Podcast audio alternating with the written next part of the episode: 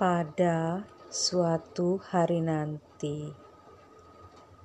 Pada suatu hari nanti, suaraku tak terdengar lagi, tapi di antara larik-larik sajak ini, kau akan tetap kusiasati.